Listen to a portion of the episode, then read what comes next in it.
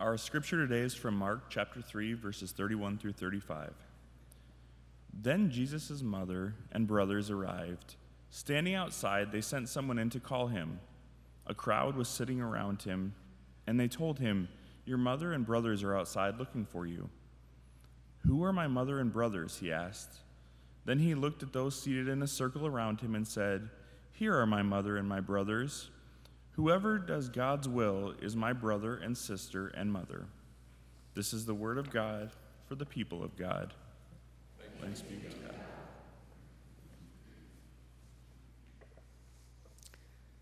Do you think that Jesus was the kind of guy who loved his mama? I sure do. I like to think that Jesus loved his mother very much because I love my mother very much, with my whole heart, actually. And I know beyond a shadow of a doubt that my mother loves me with her whole heart. I am incredibly, incredibly fortunate in that way. You all have not really gotten a chance to know my mother because Wichita and Papillion are kind of far apart, and, you know, pandemic, that happened. Uh, but if you knew her, she's here today, actually. See if you can find her in the sanctuary. She smiles just like me. That'll be your clue. Anyway, if you knew her, you would love her. That's how it goes with my mother. My entire life, whenever we have been out shopping together, I have had to put up with people stopping us in the middle of the grocery store or Target, so excited to see her. With my mother, it's never just a wave and hello. No, no, it's a 10 minute conversation, catching up on all the things. And then as we would leave, I asked my mother, Who is that? And she said, Well, I had their children in preschool. I don't remember their names right now. My father, also a tremendous human, easy to love, but this is Mother's Day, so we're talking about mothers, okay? Anyway, I know that my story with my mother is not everyone's story. I have been a pastor long enough to know that mother child relationships exist on a spectrum from amazing to decent to mediocre to confusing to abusive to non existent and like 200 different stops along the way. Just, there's no standard story of mothers and children.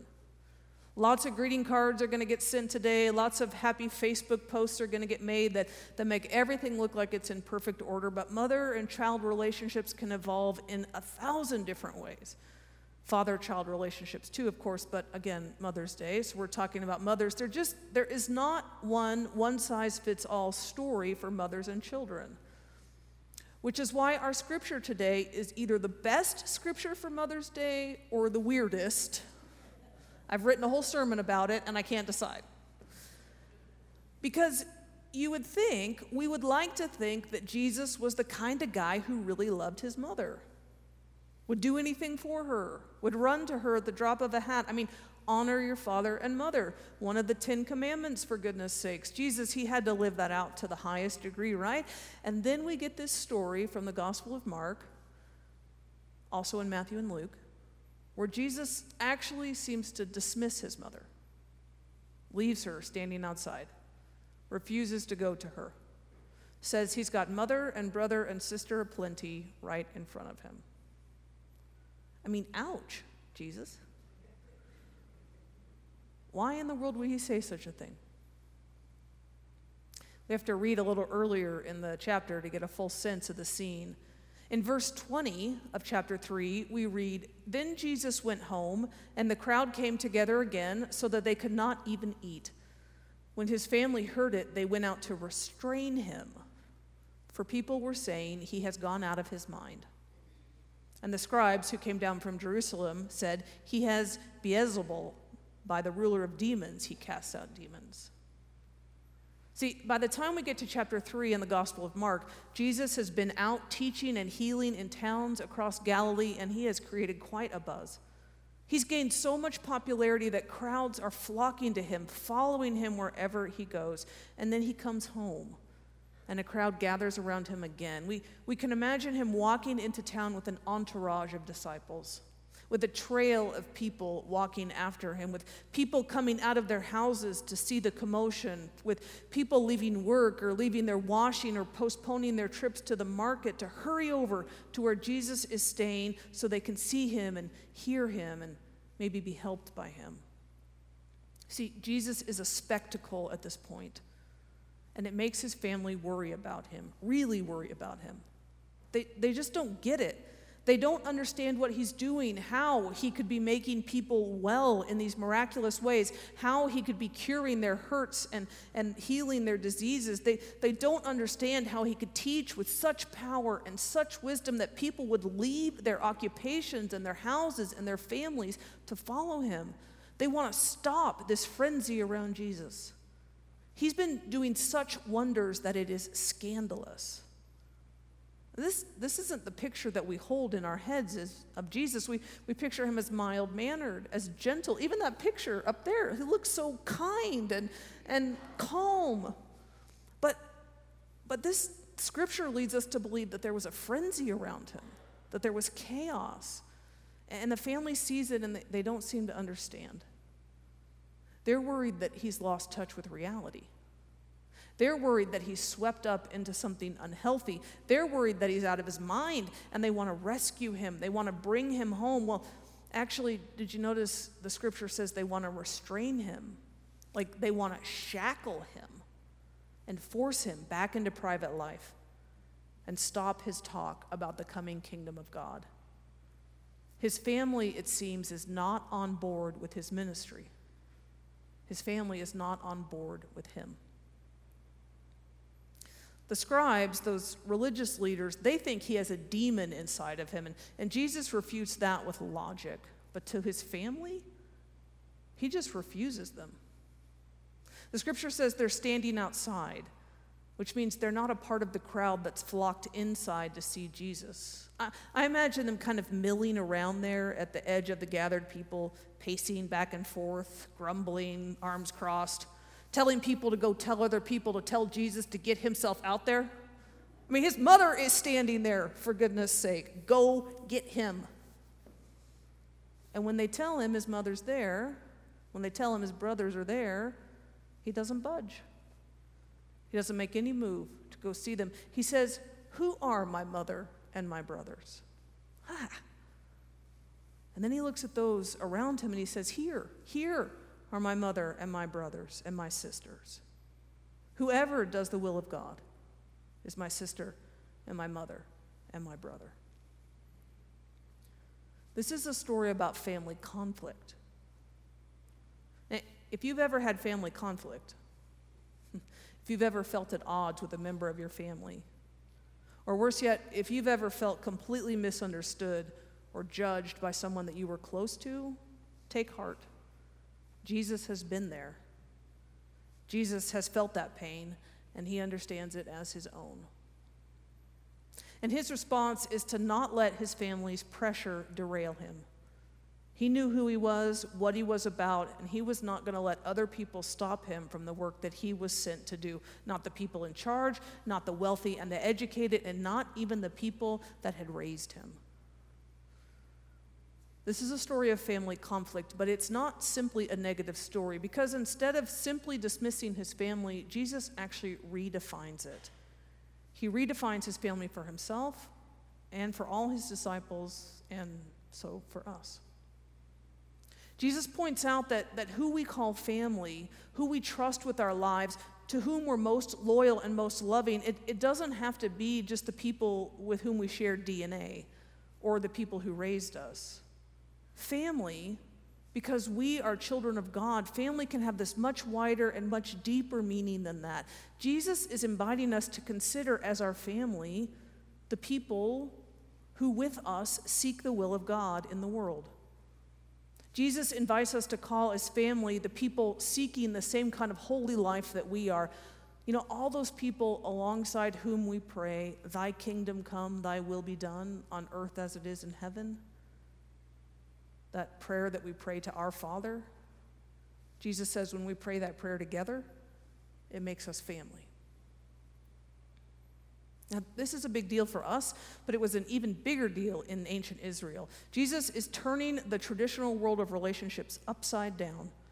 He's redefining family for himself, for his disciples, those guys that left everything to follow him. He's redefining it for the first Christians that often had conflict in their families as they joined the church, and he is redefining family for us.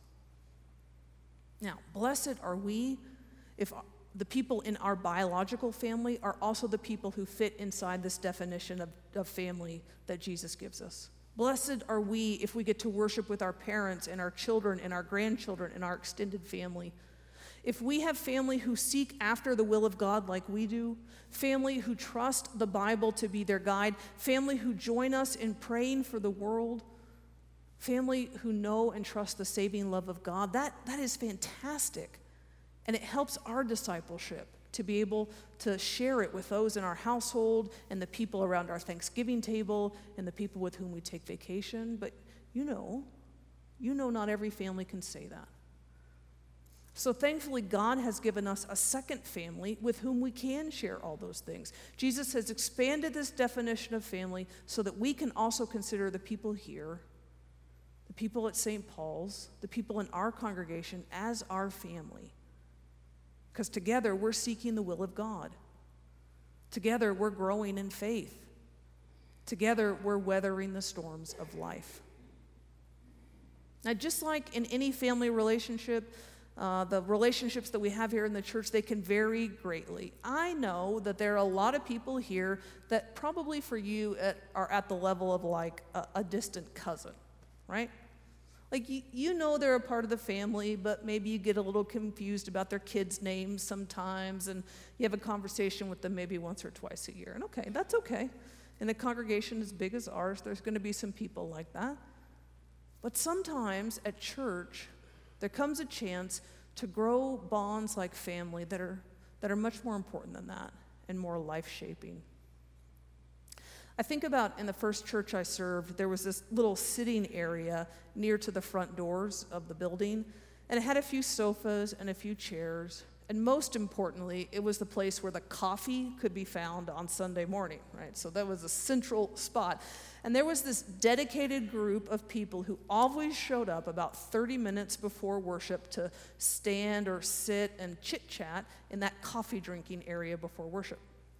And every single week, when kids from several different families would arrive for worship, the children would come through the front doors and run directly to that sitting area because they knew there they would find their church grandparents. And they would give them giant hugs. And these kids and the 70 year olds, they were not related in any way. They had no direct or indirect family ties, but they had relationships. They had mutual love. And the church grandparents supported the kids. They talked to them about their weeks. They cheered them on in their activities. They cared about their stories. They were always happy to see them and spend time with them. And the, the kids adored their church grandparents, and coming to church was just not complete if they didn't get to spend some time together. Or I think about this beautiful relationship I got to witness at the church I served in Wichita. Lauren had lost his wife years before I became his pastor, and he lived alone and got regular, though short, visits from his daughter, who was a pilot, and she traveled the world in small private airplanes. One day, we got the horrible news that Lauren's daughter's plane had disappeared off the coast of West Africa. The wreckage was never found, she was just gone. And so, in his late 80s, Lauren was alone Except he wasn't. Because there was Ginger. Ginger was in her 50s, retired early from teaching, and she decided to adopt Lauren. I don't know if she ever told him that directly, but it's what she did. The only reason they knew each other was from sitting near to each other in the sanctuary for a couple decades. Ginger started visiting Lauren regularly. She checked in on him, she ran errands for him, she made sure he was eating well.